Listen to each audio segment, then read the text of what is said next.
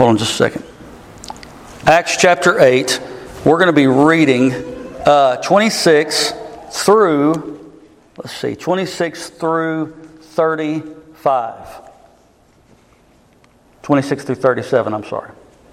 26 through 37. Just remain seated. You don't have to get up.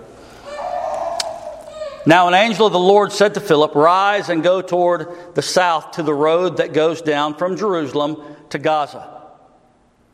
This was somewhere around 60 to 70 miles. It was a pretty good piece. This is a desert place. That's what I went over last week. And he rose and went. And there was an Ethiopian, a eunuch, a court official of Candace, queen of the Ethiopians, who was in charge of all of her treasure. He had come to Jerusalem to worship and was returning, seated in his chariot, and he was reading the prophet Isaiah. And the Spirit said to Philip, Go over and join this chariot. So Philip ran to him and heard him reading Isaiah the prophet and asked, Do you understand what you're reading? And he said, How can I unless someone guides me? And he invited Philip to come up and sit with him. Now, the passage of scripture that he was reading was this Like a sheep, he was led to the slaughter, and like a lamb before its shears is silent, so he opens not his mouth. That's what we read earlier in the opening in Isaiah 53. Verse 33 In his humiliation, justice was denied him. Who can describe his generation? For his life is taken away from the earth. And the eunuch said to Philip, about whom, about whom I ask you, does the prophet say this about himself or about someone else? Then Philip opened his mouth, and beginning with this scripture, he told him the good news about Jesus. And let's just stop right there. He told him the good news about Jesus. May God bless the reading of his word this morning. Let's go back to verse 26. That's where we left off last week. It says, Now an angel of the Lord said to Philip, Rise and go toward the south to the road that goes down from Jerusalem to Gaza. This is a desert place. Last week we looked at one verse, verse 26. We looked at one thought, one theme, and that was Philip being moved from Samaria, where he had excellent response, an excellent response to the gospel. He was having great success there, preaching. People were being saved. People were being baptized. The church was being added to daily. And the Lord says, You know what, Philip? I need you somewhere else. That's all completely up to the Lord. He can do exactly what he wants to do. He felt it best for Philip to be in the desert instead of Samaria. So he says, Philip, I want you to go to the desert. I'm going to send you down there. You're going to go down there. So what does Philip do? He does that. And we looked last week what it was what it was for. Ultimately, before anything else, this was for his glory. Not Philip's, but the Lord's. And this is always for the Lord's glory. We just sang about it just a moment ago. We have been called and chosen to be vessels and instruments to lift up God, to exalt Him. I exalt thee. I exalt thee, I exalt thee, O Lord. This is what he has called us to do. So he moves Philip away from Samaria, away from the success, and he's going to move him into a desert place. And I told you last week there was going to be springs in this desert, and we're going to find one this morning. We're going to find one in a man by the name of, or the Ethiopian eunuch. I mean, that's, that's what he's named here in the, in the scriptures. Uh, so today we're going to be looking at a couple of different thoughts. The first one the first one is this the men. M E N, the men. Second, the messenger with the message. And that's all I'm going to get to. I'm not going to get to the third part of this today. Uh, and we're going to get, we'll, we'll talk about that later the electing love of God and what that looks like here in this text. Um, and you're going to kind of see that woven throughout this text as we look at it. But beginning in verse 27, talking about the men. Listen to what it says in verse 27. And he arose and went. First, the men. Look at Philip. Philip, this man did not hesitate, did he? He left.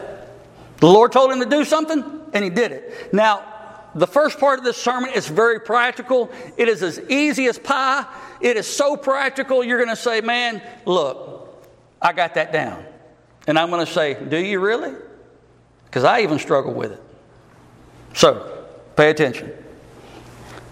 This man did not hesitate. Do you ever hesitate to do God's work, to do God's will? Absolutely, we all do. We're all in that category. Philip gives us a shining example of not hesitating, of not questioning the Lord's will. He says, You know what? I'm going to go and do this. He did not hesitate at all. He did not even speak a word or a question. He didn't even question the angel of God that told him to go. No question, no debating, no rebuttal, nothing. He leaves Samaria. And he's going to travel, and we don't know how he traveled, but it was more than likely, we talked about this this morning in Sunday school, it was more than likely, or before Sunday school, on foot. And he had to travel a long ways. He didn't have an Uber, okay? He didn't have a taxi. He had to travel a long ways to leave success to go into a place that was dry. The Lord hadn't even told him what was going to happen yet. I'm sure he could assume that he was going to be doing something for the kingdom, but the Lord told him to go there, and so he went. He didn't hesitate. He simply, by faith, got up and went. And here it is. For the saved man, for the saved woman, or child, or young adult, our Lord's desire for us is to get up and obey Him. This is how practical this application is. For us to go over and miss something this easy, we have to be reminded daily. I remind my children I don't want your sacrifice, I want your obedience.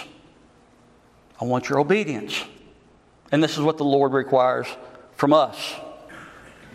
The Lord's angel said, Go so he left everything happening in Samaria and he went. And he did just that. He went south to Gaza, to the desert. So the character, the attitude, the ways of a saved man, woman, child, young adult, older adult is that of what? And people don't like this word, but it's that of submission to the Lord. Obedience by faith. Obedience by faith. And I think that we all fall short in this category. However, we cannot use that as a cop out. We can't. The pastor says it, oh, the pastor falls short, you fall short. True, but we can't use that as a cop out and say, well, we're not going to be obedient just because everybody does it. Just because everybody does it don't mean that we have to. And for children of God, this is something that is so easy to understand but it's so hard to practice. He calls us to go and to do. And so often we do truly fall short. Verse 27, it says, And there was an Ethiopian, a eunuch, a court official of Candace, queen of the Ethiopians, who was in charge of all of her treasure. He had come to Jerusalem to worship. Let's look at this man. We looked at Philip the man. Let's look at this man. Several things we will notice about this man, the Ethiopian eunuch. First, this man was an Ethiopian eunuch, okay? First, he was a man. That's strike one. Right off the top, strike one. I mean, before anything else, he was a man. We understand this. We have went over this. We see it with Nicodemus. We see it with Zacchaeus. We see it with all the people in the scripture. Why? Because he came from where? Adam. He was a man. Strike two, he was a eunuch. The son of the first Adam was a lost man.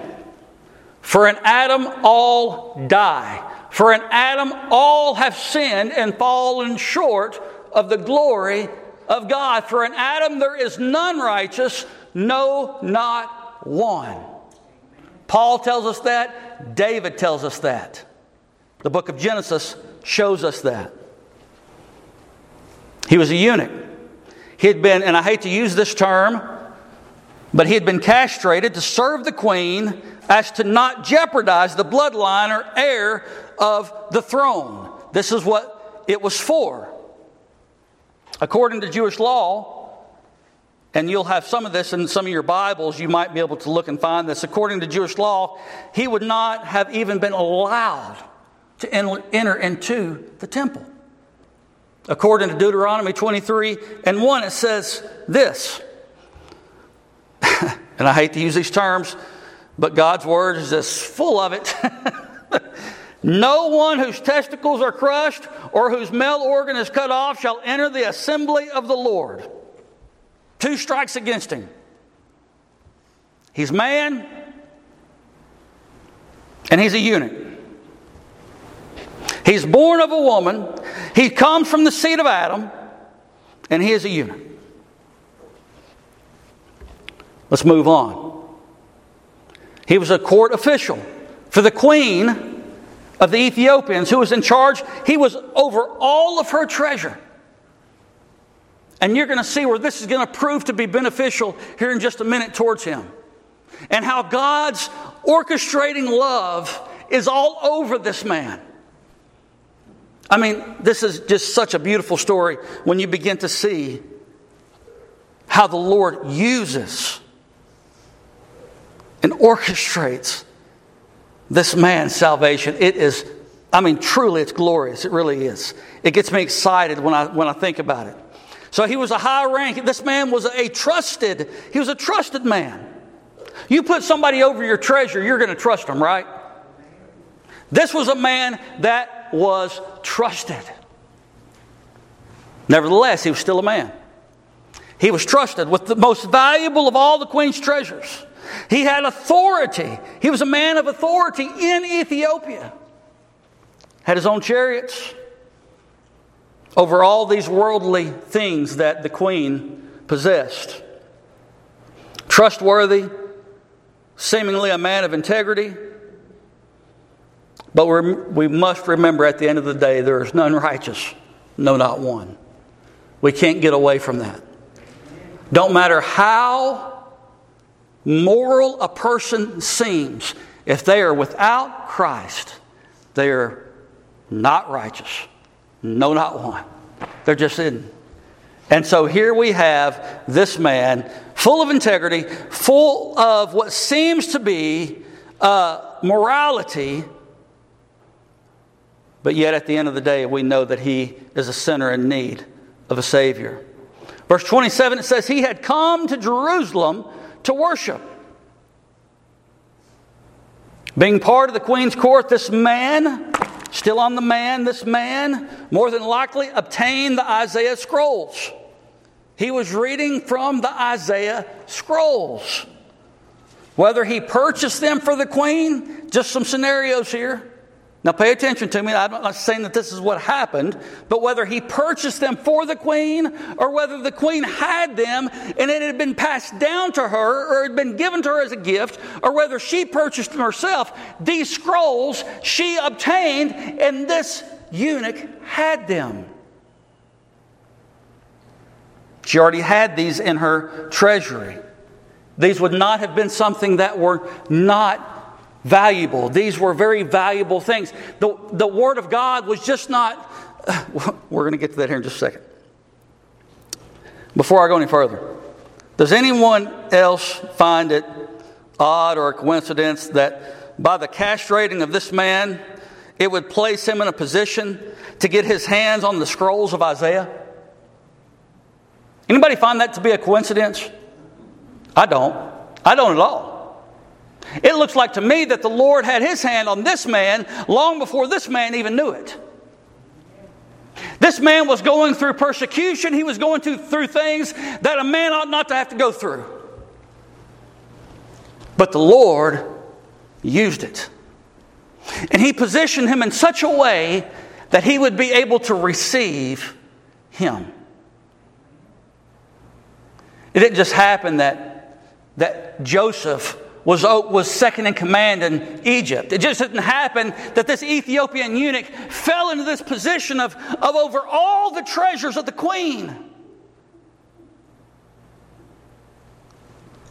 That in that he would be able to see the scrolls of Isaiah. They didn't have Gideons back then, guys. They weren't just floating around Bibles everywhere, okay? The scrolls of Isaiah, this was something that they had to handwrite. Every jot is what the, what the scripture says in Matthew 5. Every jot and every tittle, everything had to be perfectly spaced, perfectly written. And don't think the queen was going to get some knockoff version. So we have to put some value here on the Word of God that, that she had acquired somehow. That it fell into the hands of this eunuch somehow. That he looked into it and read it somehow. Are these all coincidences? No, it is not at all. Listen to what it says. Notice also he took his scrolls with him to worship. How many people brought their Bibles today? it's pretty easy, right? This is a pretty easy one. He took his Bible, he took his scrolls with him to Jerusalem.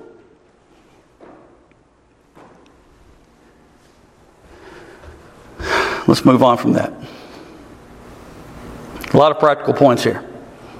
Let's say it like this He actually went to church. He took his Bible with him, even when he wasn't allowed to go in. You understand what I'm telling you? This man had a heart and a desire. He had something that had awakened in him that was drawing him to understand the Lord. But he didn't know because a messenger hadn't been sent to him. He didn't know what it was. But he was seeking and he was searching. He had, he had a desire. Not only did he go to a place of worship that he wouldn't probably even be allowed to get close to, being an Ethiopian and being a eunuch at that, but he also traveled over a thousand miles to do it. Over a thousand miles. Some people say 1,500. In a chariot, not an airplane. In a chariot.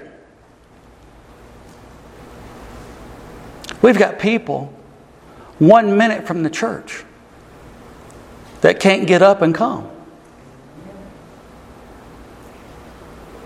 This man right here, this Ethiopian eunuch, makes every one of us look bad. He had a desire, and his desire was such that he set out on a quest, like the wise men did. He set out on a quest and he wasn't satisfied. He went and he went and he went all of these miles. He took the scrolls with him. Because he had a desire to just get close to the temple, to get close to the Lord. We've got vehicles that can go 70 miles an hour. And today it's hard to get church members to come to a place of worship. It's hard begging and pleading, Please come. Come listen to the Word of God. Come praise Him. Bring your Bibles. Learn. God's Word is here, it is in its fullness. The canon is complete. This beautiful love letter that God has given to us. And we take it for granted. We put our cups of coffee on it. And we let it collect dust. And forget that this man went over a thousand miles with scrolls so that he could worship God. And he didn't even have a knowledge of Jesus Christ. You talk about devotion. It makes me think of Charles Boyd. Y'all remember Brother Charles? Brother Charles, as he got older, he kept driving. An hour. I mean, all the way on the other side of Gina. And it took him an hour because he didn't drive fast. Because he had to sleep halfway through the trip to get here for Sunday morning, Sunday night, and Wednesday. And then he became a detriment to his health and to others. And so he started bringing me tea during the day so he could serve the church. On Tuesdays, he would bring me tea. Ben said he couldn't drive at night anymore. He'd bring me tea on Tuesday morning, and I would take it and I would go and put it in the refrigerator because he had a devotion to the Lord. Here, this man doesn't even have the knowledge of Jesus. And he's doing everything that he can to get close to the temple. Makes you really examine who you are when you see it in that light, doesn't it? So he has the scrolls with him. He reads them. He went to worship, and he traveled a long way to do it. Verse 28 and was returning. He was leaving Jerusalem, seated in his chariot. And I always find this odd because he's in the middle of the de- desert and he is seated in his chariot. Obviously, he had went to Jerusalem, and for whatever reason, he didn't find the answers that he was looking for, or somehow missed what was going on there. I, I don't know exactly what happened. The Scripture doesn't tell us.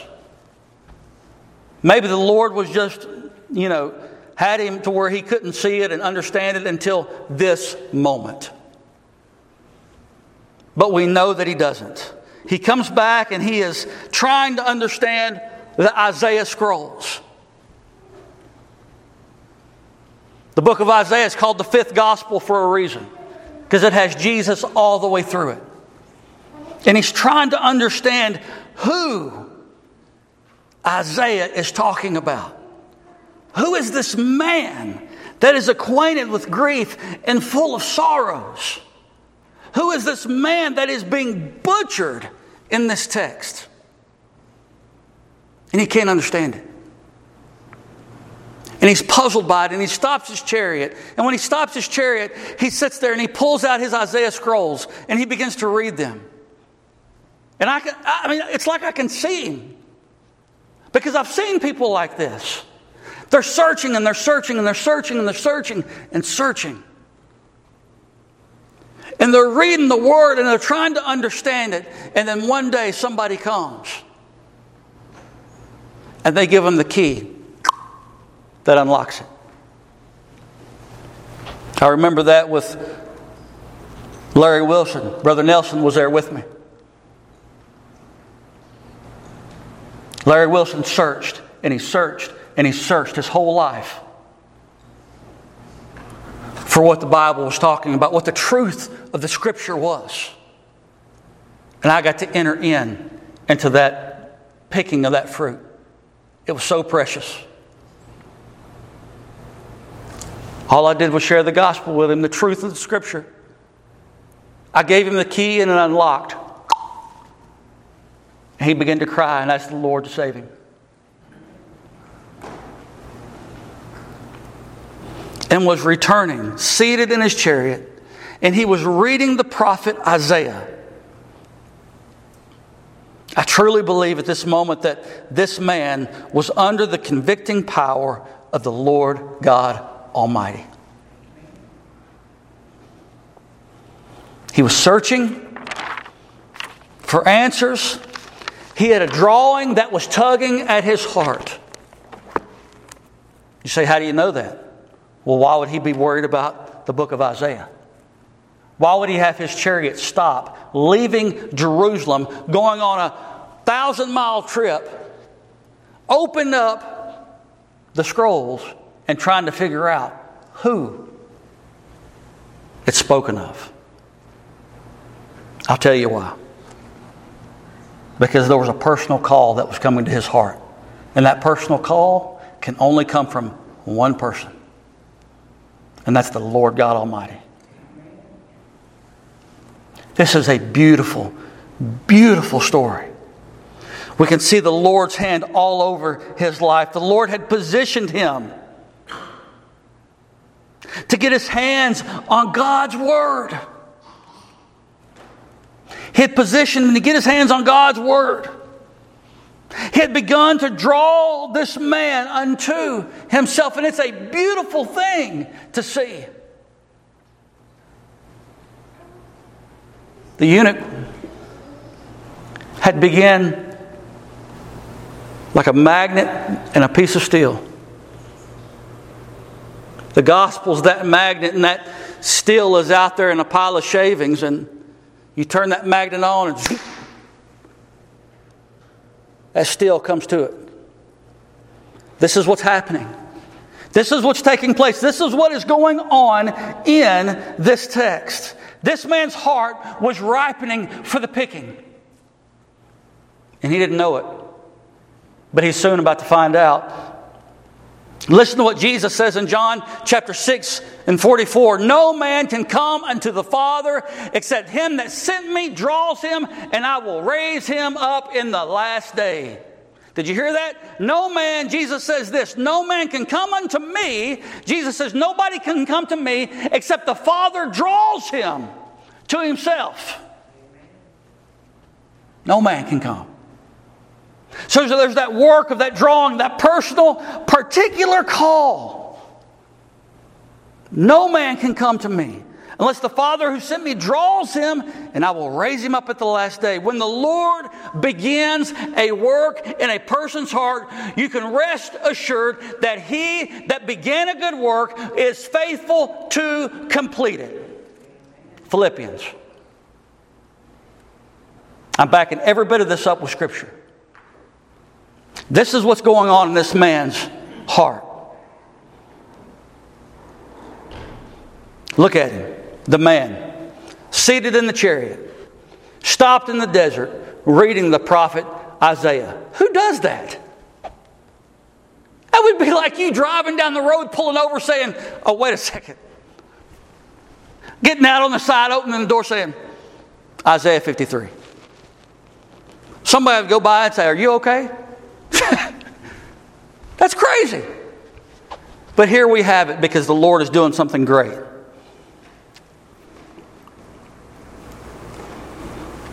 Second, we looked at the men. We looked at Philip. We looked at the eunuch. Looked at both of them. Second, and this is going to go pretty quick, so I want you to pay attention the messenger with the message. Second, the messenger with the message. Don't think that the Lord is not going to send a messenger with the message. This man was cuffed. He was handcuffed to his own sin, and don't think that the Lord is not going to send someone to give him the key to unlocking. He was bound up in bondage, and don't think that the Lord is not going to send someone to go unwinding and set him free. Because it's going to happen. The messenger with the message. Turn with me to the book of Romans really quick. Romans chapter 10, and time's getting away from me. Romans chapter 10, 11 through 15. I want you to see this. Romans 10, we know this text, but I want you to go there anyways. We got to go there. We got to go there. Let's go there. Romans 10. Listen to what it says beginning in verse 11. 11 through 15. You talk about Philip, this is going to show us what Philip is. Listen to what it says. For the scripture says, everyone who believes in him will not be put to shame. For there is no distinction between Jew and Greek, for the same Lord is Lord of all. This is Paul talking to the Romans, bestowing his riches on all who call on him. For everyone who calls on the name of the Lord will be saved. But this man didn't know to do that, did he? So what happens? The Lord sends a messenger to him, doesn't he? Listen to what it says. How then will they call on him in whom they have not believed? And how are they to believe in him in whom they have never heard? This man did not know who Jesus was. He was reading the very words about him. But he needed someone to tell him who he was. Listen to what it says. And how are they to believe in him of whom they have never heard? And how are they to hear without someone preaching? And how are they to preach unless they are sent? As it is written, How beautiful are the feet of those who preach the good news. I want you to understand something today. Philip, when he went to this man, he was a beautiful sight. He brought the gospel, the glad tidings of peace to this man. This is what was taking place. There was nothing more prettier than what was fixing to happen in the text. Philip, leaving the many to go to the one. We see that somewhere else in Scripture, don't we? Leaving all of these to go to the one. Philip, his feet are shod with the preparation of the gospel of peace. Philip is commissioned. Philip is told by the angel, led by the Spirit, to preach peace to this man. This man's heart was in trouble. This man's heart was in turmoil. How do I know that? I know that because the gospel is what sets us free from that. And this man was asking, Who is this about? He was searching. Y'all pay attention to me, please. Listen to what it says. Philip was called upon by the Spirit of God to bring good news and glad tidings, the gospel of peace to a troubled soul. That's the messenger. Verse 29 And the Spirit said to Philip, Go over and join the chariot. Pretty odd. But you know, nothing and nothing, in, I mean, everything in Acts is, is kind of strange if you look at it. I mean, it, it's, it's, it's bizarre stuff happening. He says, Go over and join yourself to the chariot. The messenger with the message was told to go and to join himself to the chariot, this random guy's chariot. So, what does he do? He runs. He runs. He doesn't just go, guys, he runs. At this point, Philip, I'm sure, knew exactly what was going on because the Spirit's like, go join yourself. So he runs over to him. Philip was obedient and he ran to him. What if we treated every lost soul in this fashion and ran after them and went to them to share the gospel of peace with them? Verse 30. So Philip ran to him and heard him reading and heard him reading Isaiah the prophet. And he was reading out loud, which was customary. You'll see that in your notes in your Bibles. That was pretty customary to do. If you were reading, you would, you would be reading out loud. And um, he heard him reading Isaiah the prophet and asked, listen to what he asked. Look, I just have one more page of notes. That's it. Listen to what he asked. Do you understand what you are reading?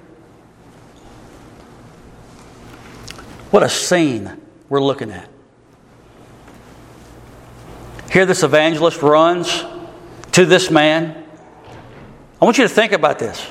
This man is reading the book of Isaiah out loud, this Ethiopian eunuch in a chariot in the desert, and this man runs up to him, gasping for air. what you reading? You know what you're reading? I want you to see the response. Love it. Love this. Here we have Philip's steps guided straight to one of God's lost sheep. Straight to it. Once again, this is not a coincidence. Do we find this to be a coincidence, anybody? No, it is not. It is not a coincidence. Nothing in the story is by happenstance. This man was over a thousand miles away from home. But God saw him. He saw him. He saw exactly where he was. He knew exactly what was taking place. God knew where he was, He knew his heart. And God had him exactly where He wanted him. He could have been saved in Jerusalem. He could have been saved in Samaria, but no, no, he's, he's going to be ministered to in the desert. God had him exactly where He wanted him so he could be set free from the bondage of sin by the good news of Jesus Christ. Don't we understand that the Lord cares that much for one of His lost sheep? That He would organize and orchestrate this man's entire life. Can we see the sovereign hand of God on this man's life or not? Can anybody else please testify to that? That he would go through so much pain to then be a servant for a queen and then be elevated to a position of treasurer over that treasury to come in contact with the Isaiah scrolls, to read them and have a desire for them, to travel over a thousand miles, to then come back not knowing about Jesus. And then the Lord sends Philip. You couldn't orchestrate this if you tried to. This is how powerful and how good Jesus is. He cares that much for one of his lost sheep. What did he say at the end of Zacchaeus, telling us the story about Zacchaeus? He came to seek and to save that which was lost. And here it's happening right before our eyes. Look at how the Lord lined all of this up. A beautiful story, and it just gets better.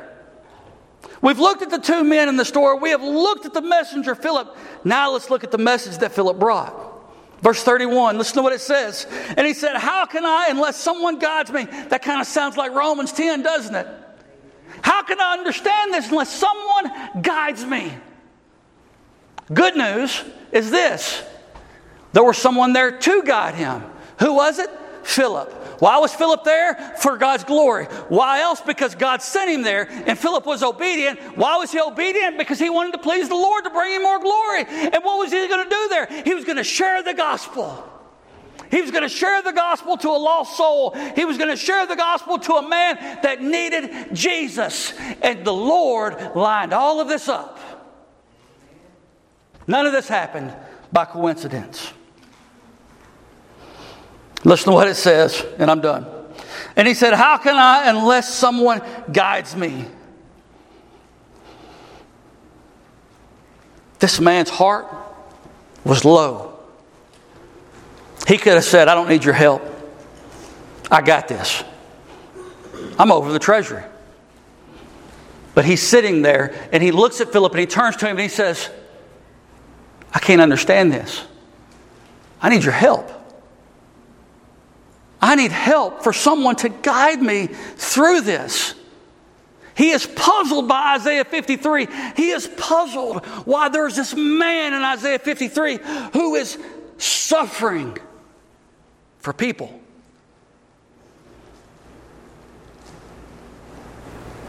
You think about it from the eunuch's point of view. A man who had suffered who man who, a man who was probably stripped away from his family. He was sitting in the desert trying to find an answer and trying to find a key to unlock the puzzle. He says, How can I unless somebody helps me? Kind of get a little bit better picture of who he was. This man had been brought low.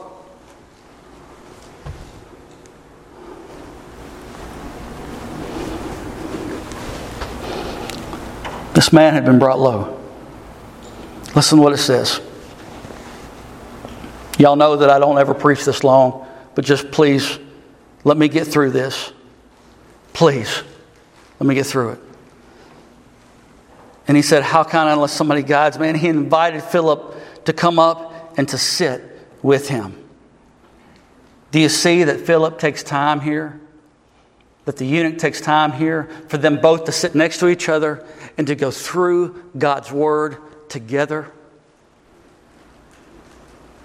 Philip didn't say, Hey, just believe in Jesus and you'll be saved. No, he's going to start where this man is leaving off at. He's going to start where this man is having trouble, and he is going to tell him and preach to him the good news. Listen to what it says. They're both seated and they are taking time to learn. 32. Now, the passage of the scripture that he was reading was this Like a sheep, he was led to the slaughter. The eunuch cannot believe that there would be someone that would do this for someone else. Like a sheep, he was led to the slaughter, and he, he didn't open his mouth. He was led to the slaughter. What does that mean? It was a sacrifice for sin. This was common knowledge. This was something that was very common for the people then. But he doesn't know who it's about. He doesn't understand what's taking place. He knows the sheep, he knows the slaughter, he knows the shearing, he knows what that means, but, but who is it about? Like a sheep who is led to the slaughter, and like a lamb before its shearer is silent. So he opens not his mouth. We see the sacrifice through the slaughter, and we see, we see the stripping of the Lord through the shearing. And we know that he was stripped of his raiment, he was stripped of who he was, of everything that he was, so that we could be clothed in righteousness. And Philip is fixing to lay the boom on him here in just a second. And he says this In his humiliation, justice was denied him. Who can describe his generation? For his life is taken away from the earth. This was the passage. And this man is completely bumfuzzled about who this was about. He was humiliated, he was full of sorrow. I mean, all of these things. This is what Philip says. Then Philip opened his mouth. Here, the message meets the messenger, and the messenger begins to preach. I'm going to tell y'all something this just touches my heart, and I'm going to tell you the reason why. Because the Lord sent him. He cares that much for a man that people had written off, for a man that was not allowed into the temple for a man that was not allowed to be a man. The Lord saw him and he saw his heart and he cared about him. And he sent a messenger to him. Why? Because he loved him. He loved that lost sheep that had went astray. He loved that lost coin that could not be found without the saving knowledge of God. He loved him. So he sent Philip to tell him. Could you just praise God for how much the Lord loves you? If you're saved this morning, that somehow, somewhere it happened that the message was preached to you and that your heart was unlocked to the saving knowledge of Jesus Christ, somebody better give him a praise for that this morning. Somebody better.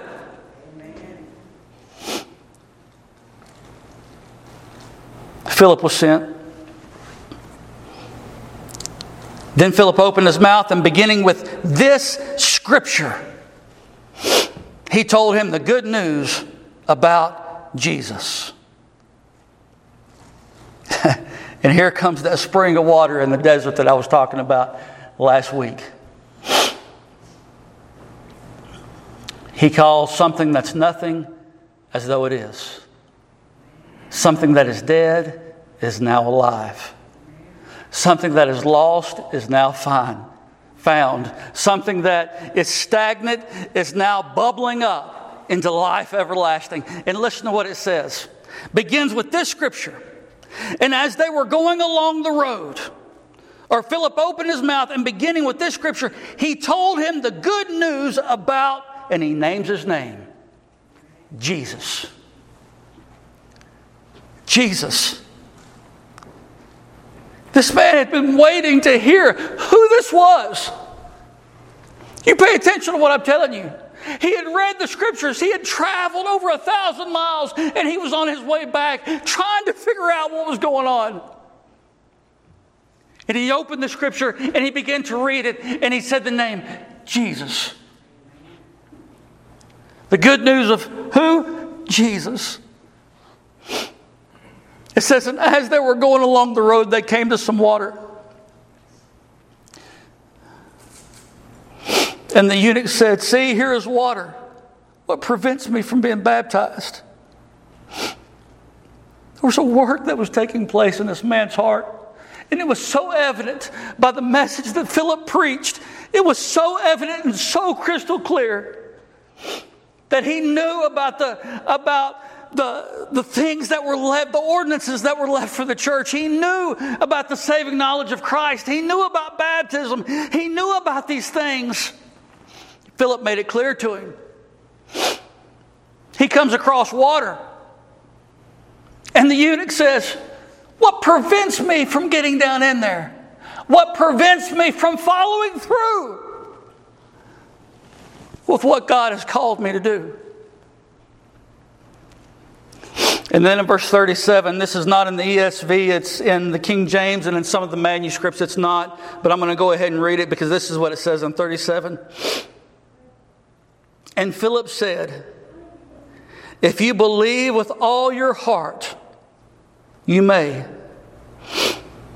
And he replied, I believe that Jesus Christ is the Son of God. One of the prettiest stories in all of the Bible. A man that was in the desert, like Hagar, and God saw him. God had his hand on his life, his whole life, to bring him to this one point. This one point in the middle of the desert. That the word Jesus could be said to him.